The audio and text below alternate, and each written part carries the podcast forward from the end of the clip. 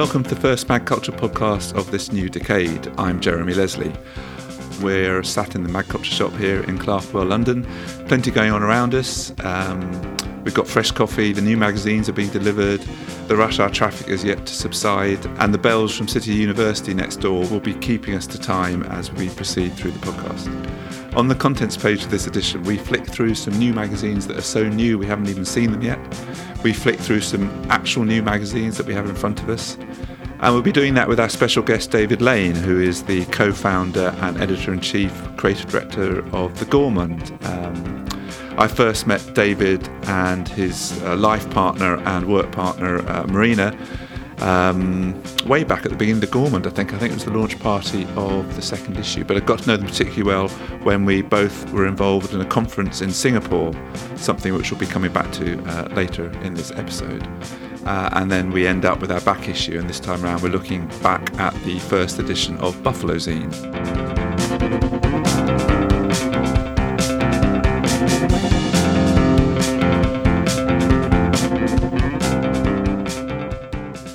First of all, those new magazines, in fact, newer than new.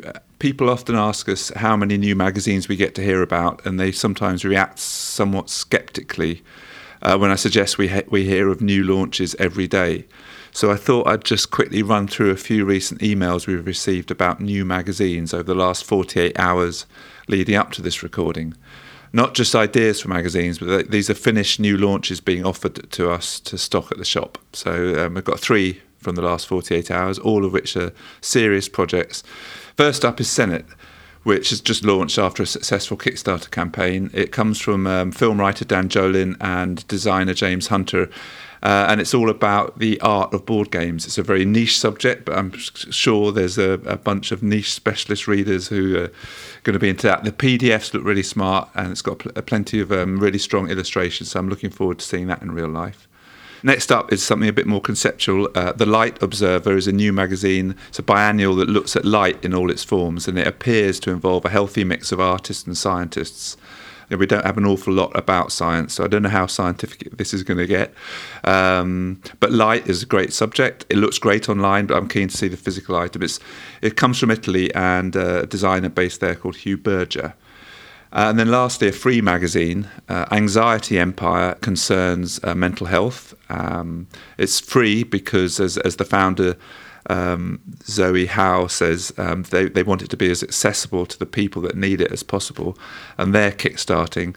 Uh, she says each quarter we'll be looking at a different system like language, money, or gender and exploring how this impacts the mental health uh, of us as individuals.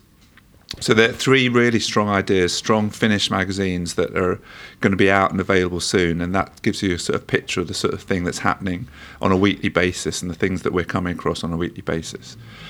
Um, so those are very, very new magazines. Moving on to some new magazines we actually have in front of us here. But um, first of all, I'm going to welcome uh, our guest for the day, uh, David Lane. Welcome. Thank you very much for having me.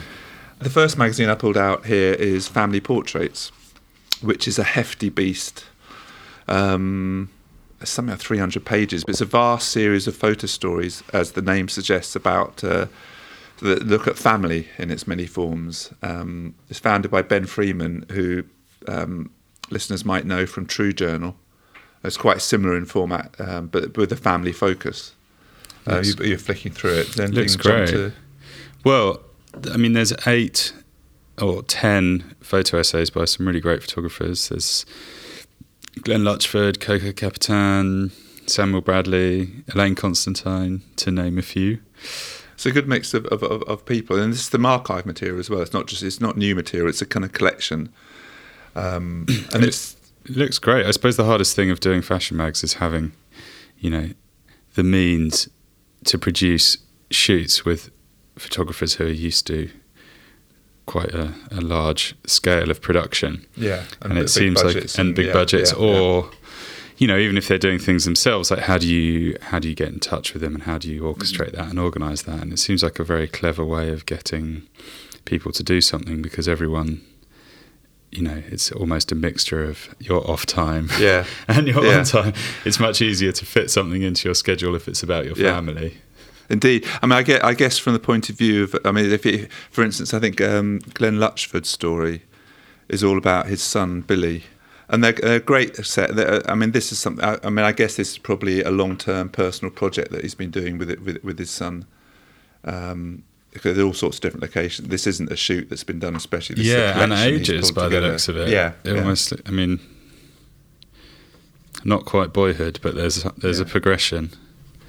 And, there's a, there's a great quote at the beginning of it from um, from Glenn actually. Um, when I see an opportunity, I grab the camera and pounce on him before he has time to realise what's happening. um, I can get one, maybe two shots off before he bolts. And then he also talks. There's um, photographing my son Billy requires a technique similar to that of a war photographer, which uh, he'll only sit for a picture for a, for a, maximum of 10 seconds. And that kind of shows. So I mean, they're 10, always, 10 seconds is. It's pretty good going. I don't think either of my sons have ever been still for more than a second. but that kind of shows it, all the pictures are that you can sense they're sort of just caught in yeah. the moment. It's um, really lovely. I suppose so much of what fashion photographers do is completely fictional. Yeah. You know, that that's the whole point of fashion photography is creating a kind of mm-hmm. completely fictional world and to have something that's so personal is really nice. Yeah, yeah. and so, and, so, and so varied. I mean, you know, there's there's the kids, and then later on, um, Elaine Constantine's got a bunch of seventy-year-olds and their tea dances. So it's you know it is proper, it's family. Amazing, yeah. Kids to grandparents. I think it's a perfect example of a magazine that's got a very simple, clear yeah. concept that you can totally understand as a reader, and it's in a good way, n- not too complicated to put together. So yeah, a small yeah, team yeah, can put it together, and it doesn't compromise the quality. They're not trying to do too much. It looks great. At the other end of the scale, I mean, I think I think that was I think I said that was about 300 pages. On the other end of the scale, a little newsprint project printed by the newspaper club and coming in at 24 pages.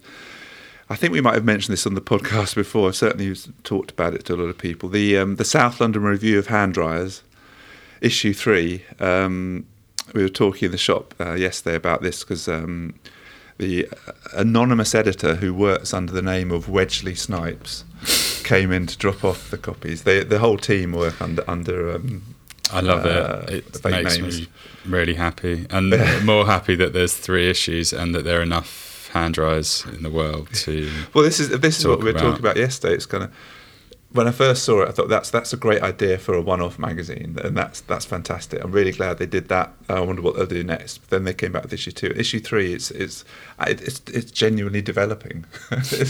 Wedgley Snipes is in this for a long time, not for a good time. yes, the, uh, it's a very impressive masthead for. Um, yes, something like this. So what the number of people? Well, the number of people, just the the impression you get from it is is very professional and well organised. Absolutely, as it should be. Uh, yeah, absolutely. It's, uh, the, the, there's a very serious project, David. It's, it's, it's, there's a huge team. It takes a lot of work running around London reviewing hand dryers. I wanted to draw attention to the Dyson Airblade 9KJ, which is which is so well received. Um, in fact, this, this particular one is installed at the yard in in Shoreditch so well received that the editor himself went and reviewed it. So it's wow. obviously a, a, a, very serious product. Nine point one out of ten. Gosh. Absolutely, yes. Um, and I, I, can vouch for this. I, w- I was at an event the other night where, um, unfortunately, the sink was slightly blocked, and when I came to dry my hands, the, the it was so powerful, the Dyson Airblade, that it caused waves in the sink. um, well, I look forward to issue four. Indeed, I'm, well, I'm, yeah, well, onwards. I mean, he's he he was full of excitement about the next issue and how well it's coming together. Um, the cover's got. I mean, if we were just looking at a big fat photo magazine, this is all about illustration, and there's, and there's a lovely um, celebration of Dyson's birthday. I assume there's a Dyson, there's the original Dyson Airblade on the cover with the birthday cake. So, um, happy birthday, Dyson! If that's what that's about, I don't know. I don't know. Not to be taken seriously. I think you know the the family portrait is a very serious project, albeit light-hearted at times. This is absolutely tongue in cheek, but very important that we have a magazine that's that, like that. Yeah, I think I'd be equally inclined to buy and keep both of them. So the question is, w- would you buy Vogue Italia? um, if I had a specific reason, probably to do with work. It's a bit of a leading question because uh, we have we have the latest Vogue Italia in front of us, and there's a little kind of cut out asterisk attached to the logo, and at the bottom, that asterisk leads to a little line that is tacked on, which um, explains that no photo shoot production was required in the making of this issue. Um, so this is a, the January issue of Vogue Italia, and it's been um, launched with a fanfare of publicity highlighting the environmental costs of the photo shoots that go into making a monthly fashion magazine like like uh, Vogue Italia. Um, the, and as I say, the cover promises no photo shoot production went into it. So in, instead, the whole issue is um, has been announced as being illustrated. Um, and as uh, as we noted on the journal recently, uh, its editor uh, Emmanuel Farneti listed the ways in which shoots cause envi- environmental damage. He writes 150 people involved, about 20 flights, a dozen or so train journeys, 40 cars on standby, 60 international deliveries, lights switched on for at least 10 hours non stop, partly powered by gasoline fueled generators, food waste from the catering services, plastic to wrap the garments, electricity to recharge phones, cameras, and he goes on. That gives a sense of just how much energy and waste has been saved by this issue, in theory. Yeah, I mean, good on them for doing it, but a couple of caveats would yeah, be yeah, that photo shoots don't have to be like that. Perhaps exactly, Vogue needs to look at itself a little bit in mm-hmm. terms of the production that it um, perpetuates. yeah, yeah. and I mean, printing ten times as many magazines as you sell and mm-hmm. disposing mm-hmm. of them probably has more environmental impact. Yeah. It's brilliant they've done it, but now it's been stated. What's yeah. what will change for, for, the next yeah, ones? You know, will it be back to normal? Will it be excessive, over the top, ridiculous shoot production, or will it be? You know, you'd hope the the latter. Also, flicking through it, there's a huge amount of photography in it, which I suppose highlights either like how much kind of sponsored content there is, and these images are perhaps being given to the magazine mm-hmm. by brands. But you know, from page up to page seventy, from the beginning, it's pretty much all photography. Which I guess, I mean, I guess some of it must be stock imagery stuff that was already shot, uh, but also, yeah. as you say, um, provided by clients. I don't know. Um, but we should also just highlight there are some beautiful illustrations. When, when you get to the, I mean, the covers are beautiful, and, and yeah. there's some lovely illustrations by some great illustrators. So there's good, there's good. The illustration does exist. It's just some some way off being a completely illustrated issue. And it's a really lovely idea, and it shows that you know you don't need to do these really. Mm hugely excessive photo shoots. I mean, there is a long tradition of fashion illustration going all the way. In fact, the early, the early Vogues would be have yeah. beautifully um, illustrated yeah. front covers, and it'd be great to see more of that happening anyhow. Um, so th- uh, a bit more work to be done there, I think. yeah, but good on them for you know for raising the issue. Yeah, but definitely. it just it just shows how complicated it is, and it, and and you have to see it right through to the end. And unfortunately, it, it, to just to sort of um, finish off on, on uh, with, with, that magazine, it arrives in a single-use plastic wrapper, which is just yeah. is so you've got yeah. to carry through. The last magazine I wanted to highlight is is an old favourite that we both know well. We um, we both had the the pleasure of meeting these guys in Singapore when we were there um, for the conference down there. Um, and the latest issue of their magazine, Rubbish Famzine, has just arrived, which is made by the Lim family. Which is also in its own way a sort of family portrait. Uh, it is absolutely. It's very family orientated. It's um, for those of you who don't know. It's uh, I mean this is very low low run in terms of they produce 300 copies of this per issue there's a family of four. So there's the father Pann, there's the mum Claire, and the two children um, Renn and Araya, who have um, been working on this since they were tiny. They're both kind of I think about teenagers now, but the four of them still produce this magazine together, and they've worked on. It's very family orientated. They it's handmade largely. It's beautifully printed, but then all the pieces are put together by hand. And the amount of work that goes into each issue is mm-hmm. just incomprehensible. They're so beautifully put together, and, and the layers of content and complexity and interest yeah. and the design and everything is uh, it's incredible. So this one's all about um, the chair. Various aspects of, of chairs are, are, examined from um, the his, history of chairs modernist design. There's a little supplement here about um, Netflix and chairs. Yeah, where, where, yeah, uh, and that's literally that. I mean, that's highlighting famous modernist examples of furniture in various movies and, and TV shows. Uh, the page sizes vary. Uh, then you get to a really high gloss section at the back, which is a kind of overview of Memphis, Memphis Candyland. Yeah. Um, this is a sort of IKEA hack bit at the back that's cut yeah. with a zigzag and printed on that kind of paper that IKEA um, yeah.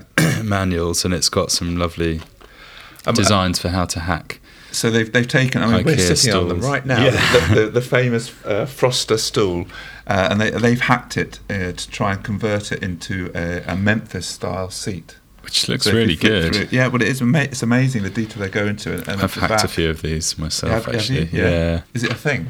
Is Hacking IKEA stuff is a thing, and actually, even at the back of this is a real chair that you can make. Absolutely, but, the, in... this is the highlight of it all. there, there is actually a, a, a, cut out and build miniature chair, a tiny baggy with screws, and then like a beautiful sort of Airfix style um, pop out chair construction on lovely wood. Yeah. Covered cardboard. It's done with such wit that that little kit is called Chairfix and uh, just like the Airfix models and stuff. So there's all sorts of sort of nods back to kind of very British sort of traditions of, of, of childhood games and such like. Um, it's beautiful. So good. It's beautiful. So nicely um, done. It's, it's it's always gorgeous. It's always exciting to receive that, and um, and actually the whole thing is housed in a, a box which is exactly like the, the old Airfix. Yeah, yeah, indeed. Boxes. So that's some of the stuff that we've um, dug out from the shop uh, that's that's there at the moment. Um, but then also sitting alongside all of these, we do have the new issue of the Gourmand. Hey. It's been a while. So uh, has it has it been a year? Since Not quite. No, okay. no, it's somewhere between uh, a biannual and an annual. This mm-hmm. issue to do with when Christmas fell. Although we can't really use that as an excuse because Christmas does tend to be in the same time. Yeah, you year. kind of know it's coming. so. And then, but you're also responsible now for the art direction of Frieze magazine. Yeah, yeah. So I've been doing that for a couple of years. So the sort of yeah, I do Frieze, the Gourmand, then the studio that I run that does more commercial art direction for um, campaigns and mm-hmm. films and fashion and stuff. So you're a busy man, but you've got the new issue out the natural place to start is the cover. And I've seen some discussion about what the cover means and what the cover is. It's um, do you want to describe it? It's a very iconic tight crop of a classic can of cola. Mm-hmm. Um, with the sort of Father Christmas red, yeah, and a beautiful, polished, brushed aluminium top with some of the liquid. It's just been opened on the top. It? Yeah. Um, it sort of reminded me a, a bit of the. Um, have you seen the the Paula Scher Bob James hot dog? Yes. Fold out yeah, yeah, cover? yeah, yeah, yeah, yeah. It's that yeah, kind yeah, of. Yeah. You know, it, it's such an iconic thing put massive on a. So, but that, but that, um, what, what interests me is that it, it um, has a photo credit to it. Yeah, it is a photograph. It is a photograph, and yet it, it, it is so it has that feel of a photograph that is turned into an illustration. Yeah, but without the use of filters or anything. Mm-hmm. I think that comes from the perfection of the composition and just how iconic mm-hmm. the angle and framing and subject is. Mm-hmm. Um, that really makes it look like a painting. Like if you were to paint a can of Coke and you were a kind of 60s photorealist pop yeah. artist. That's probably how you be. would do it. Yeah, yeah. But you know, I mean, I mean, it's a really strong, iconic image, and um, and uh, so so when it comes to making the front covers, you know, you've done various sort of. Uh, uh, you did the Cookie Monster. You've done you've done very, various still life types things on the cover. Was this shot for the cover, or, or was this? This was of, shot for the uh-huh. cover. There, there's a feature inside that um, I was working with Bobby Doherty, who yeah. I work with a lot. He's a wonderful photographer on another feature, and in the process of making that feature, um, we discussed this image. There was an image in that that sort of led to the thinking about it. Mm-hmm. But I think with all our covers, we try to embrace that sort of iconic populist imagery, yeah. and whether it's the Cookie Monster or a can of Coke, I think it's uh, it's these kind of iconic moments and objects in in the world of of food and drink that don't have to be incredibly uh, niche or hidden or mm-hmm. or contemporary. You know, they're like the the moments that have come through into popular culture. I think that's a really interesting point because I mean, we're t- yeah, talking earlier about some of the niches that magazines launch into, and uh, that that needn't mean that they're not popular or you know yeah I mean, appealing to a far broader range of people, but you can get there are magazines, independent magazines that are willfully obscure, which is fine. That's their choice. But I mean, I love the South London Review of Yeah, well, yeah, I mean, I've always, I think I've realised that the things I like the most are when something is done at a really fantastic level and can appeal to a, a mass audience without alienating, um, you know, a more elite audience. Yeah. And they're things like, you know, supermarket logos or cartoons or series that unanimously, whether you're like a professor of philosophy at Harvard or a, you know, kid in somewhere else, you can both enjoy it and like it and get get something from it. Mm-hmm. And I want to take you back to something you mentioned there about the, the sort of the quality of what you're doing, because the the one thing that always shines through, and, and you know, I'd love to talk uh, more specifically about some of the actual stories in the issue, but overall, what always comes across is the the quality of um, of the writing, editing, the the imagery, the typography, the production, the printing, all the aspects of what you do. That you know, you're aiming for the highest yeah, point. Don't like to um, make it easy for ourselves.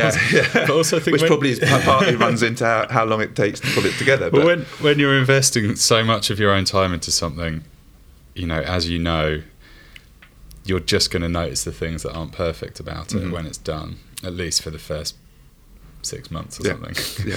Um, so you just have to do it all perfectly, and I kind of really admire people that can do stuff not like that because it's also quite nice just to get it out there and get it done. How, how does a story begin? I mean, t- t- take for instance, I mean, we were talking about um, the environmental cost of fashion shoots. There's the story with Dan Tobin Smith yeah. about single-use plastic. Yeah, with Rachel Thomas. Yeah, yeah. which is a, a beautiful series of images I mean, a stunningly beautiful series of images of, of, single-use plastic. Yeah. In the sense that one day this will be history. Yeah. Um, how, how does first of all, how does a story like that come come about?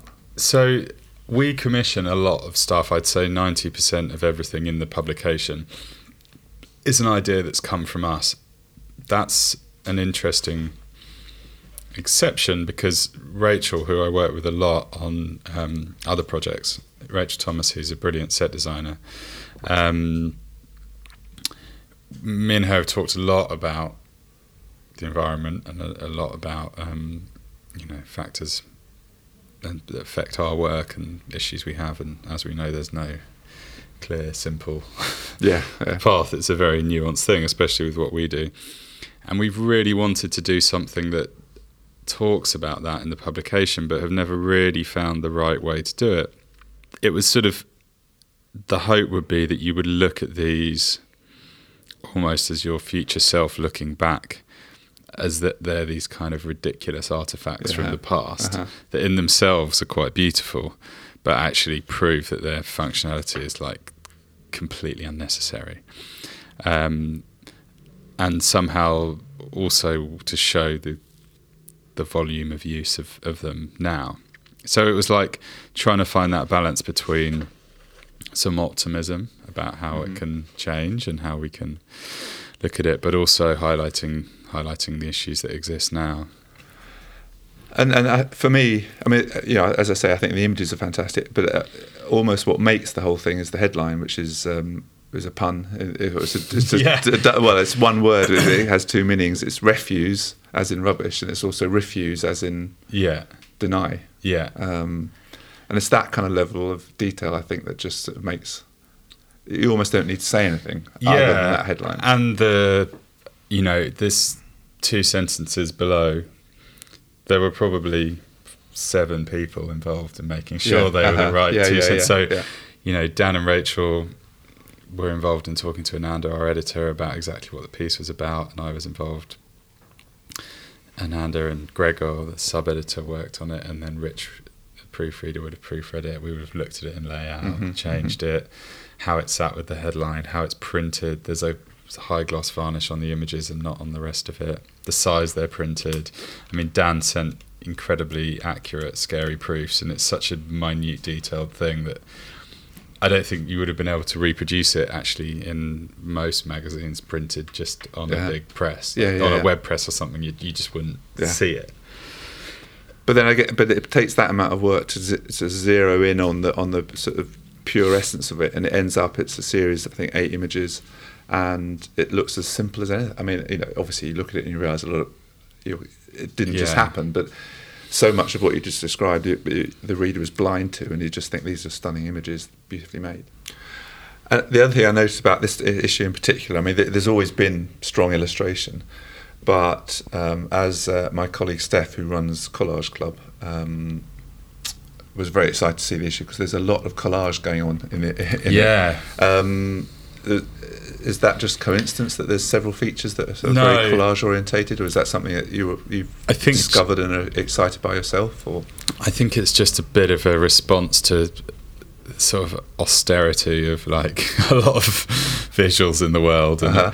just stuff that's a bit more fun and, and like you feel the energy in it and yeah there's you can see the process in, in, in how it's been put together that, I think there's only one photo essay in here which is sort of considered still life of food yeah yeah yeah which is something you've done a lot of in the past. And yeah, but I'm interested that you so you you're sort of self-aware. I mean, you're you're aware of what the magazine has been doing, and sort of almost sort of but with the new issue sort of beginning to critique some stuff you move on from what you've done in yeah, the past to try and do something different definitely absolutely and respond to what's happened before and not just you know i think you keep a lot of this the parameters the same but within those what can we do to keep keep evolving and, and what can we do to change it? And also just generally how I'm thinking about visuals in the world and, and, and where they're at and um, I mean we always try and make stuff that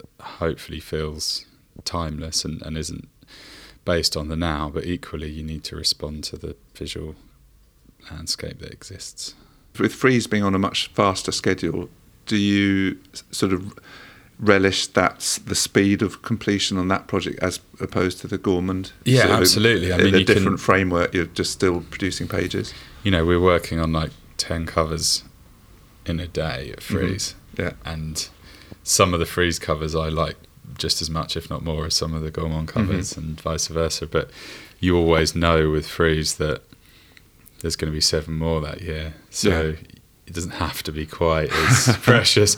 The Gourmand, like every single cover, has to really sit yeah, within yeah. this this little um, place. And I, I, guess something. Uh, a more sort of specifically focused magazine like like Frieze, not, not just art, but a very particular contemporary area of art, has many more editorial um, pressures on it in terms of yeah. we, we really you know the only story this issue has to be this person, and how it might be very difficult to make a cover out of their work. Or exactly. I mean, also the the biggest difference visually in terms of my job is probably in the gourmand. I'd say ninety five percent of the imagery we make, mm-hmm. or we're you know heavily editing and working with the archive imagery. Yeah. There's not any stock imagery. There's not any imagery given to us by PR companies or stuff that exists that we're just using.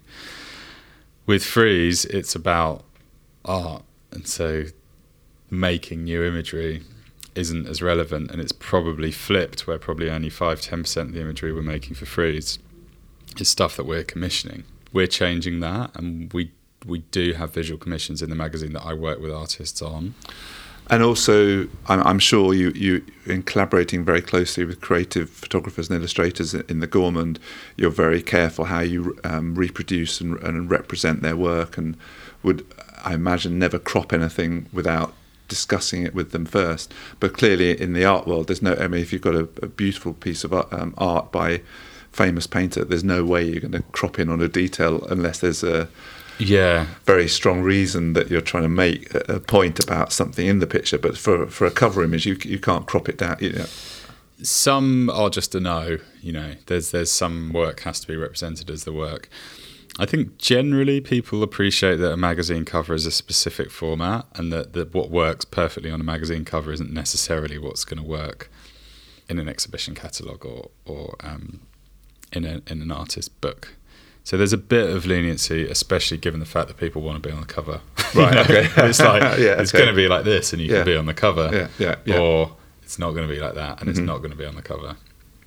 we would never. I think that's a really interesting point. Quite that directly, yeah, but, yeah, yeah. But, but, that's just the decision you come to sometimes. So. I think that's something that maybe gets overlooked by a lot of people, even if, even those involved in, in making magazines. That actually there's a currency to being on a front cover that means people will bend to your will to. Absolutely, and like the politics of how you kind of keep multiple conversations going for a cover when you're not sure where they're going to end up without. Yeah letting anyone down or upsetting anyone, and um, yeah, how that all works. So in I mean, that context, it must be very refreshing to come back to the Gourmand, and it's like, yeah. I mean, largely down to you, but a, a quick discussion, and everyone, yeah, that's the cover. Exactly. You know, I think this I text Bobby Doherty a crop of photograph he'd done mm-hmm. with a thing on it late at night. Could you redo this? So I'm just looking at the contents page of, of, of the new issue, and there's a, there's a whole lot of little um, thumbnails of, of the imagery, which which immediately gives you a sense of the scope of the magazine. But looking at this, I mean, uh, other, you know, one of the things that fascinates me is the scope of, of what you do. And you mentioned being populist and sort of the, the, that mix of, of specialism and populism. Are there a couple of stories here that for you kind of sum up the issue and sum up the breadth of what you're able to do in the Gourmand? Yeah, I mean, we were chatting before, but we've got Ghetto Gastro, the amazing collective from New York. We did a sort of their manifesto, their kind of A to Z, illustrated A to Z of, of the ideas that sit behind their practice. And, and, the imagery there is very kind of it's black and white, very dark. Yeah, there's some color imagery in there. It's you know it's it's it's portraiture.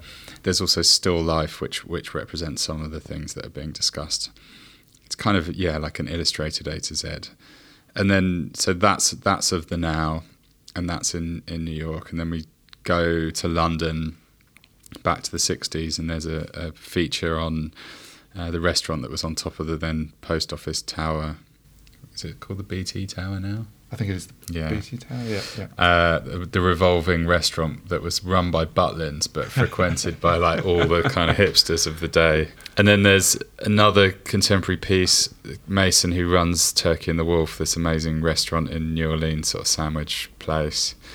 Um, does a food tour of New Orleans, showing us all his favourite places.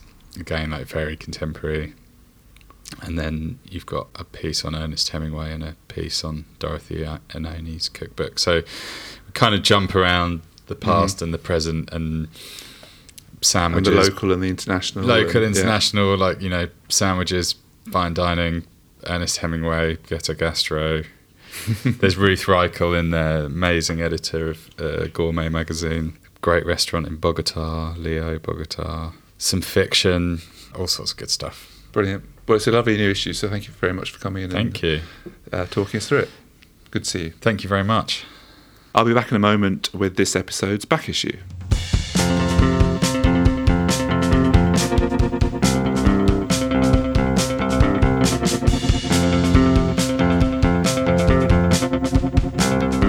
London Printers Park Communications are a key part of the independent publishing scene, helping ambitious magazine makers make their dreams a reality. As well as helping you achieve the highest creative standards, Park are fully committed to helping you produce your magazine in the most environmentally friendly and sustainable manner. Check their new website for details. Search Park Communications. Just like magCulture, Park love magazines, and we're proud to have them sponsor this podcast.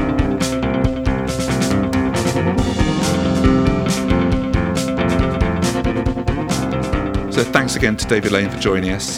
While he has gone around the front to sort of have a look through some of the, the other magazines that are in stock at the moment, uh, we can turn to our back issue, which this time round is Buffalo Zine which of course is still being published. We, we generally feature magazines that are no longer being published in this section, but I was keen to mention Buffalo Zine, partly because it's a favourite magazine of, mine and everyone here at, at, uh, at magCulture, but also because with their last issue, issue which was their 10th one, um, they didn't really make much of a deal with the birthday at the time, but they have just uh, recently done a little post on the i-D website where they celebrated that 10th anniversary with a series of images. And what the team did was they went through all their, the back catalogue of all the 10 issues. Each person selected one image that they really, really liked or in some way re- represented their role in the magazine.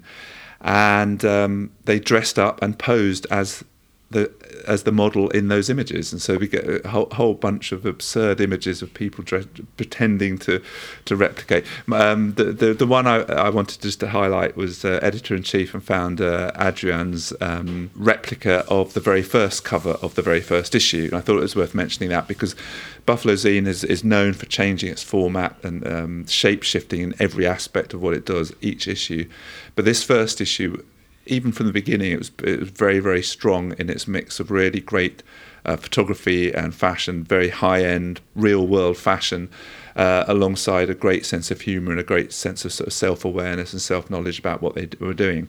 So this one, it was printed on newsprint. Um, I'm turning through it here. It's got that familiar newspaper sound. Um, but they actually, it's, it's kind of tabloid size, but then within that, they printed images from a magazine. So it's a kind of magazine within a magazine. So the pages themselves are smaller than the pages that we're looking at, but they're printed. Uh, and then they are annotated. And, and, a particular highlight for me was the uh, the contents spread, where it's got all the contents from the issue, but then they were able to get Bruce Weber, the uh, superstar photographer, to annotate his thoughts about what was in the issue. And, and the issue proceeds from there. It's just it's a fantastic piece of, of, of sort of meta publishing that um, features a magazine within a magazine, and yet at the same time they've still got fantastic photography.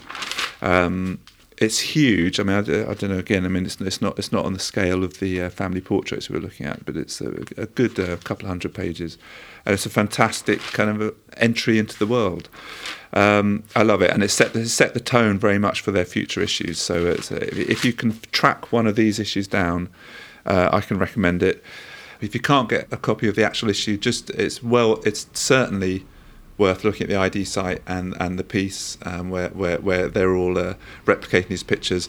Um, for the second issue, um, and in fact, this is perhaps my favourite of, of the whole set, uh, David, the managing editor of Buffalo, um, recreates uh, a shot of Chloe Sevigny um, and he just he gets her expression. Even though he's bearded he's got a wig on and he gets her expression and look over the shoulder. So perfect. Um, definitely has a future in modelling.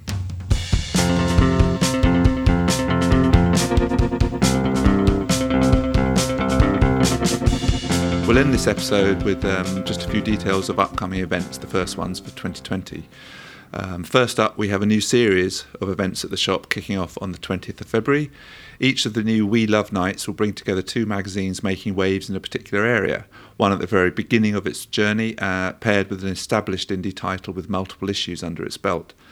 Uh, the first one of these, We Love Sport, takes place on the 20th of February and sees Ro Jackson, founder of New Women's Sports magazine, Slow, join Dan Sanderson, who's the editor in chief and founder of Mundial magazine, the football magazine, uh, about to publish its 20th issue.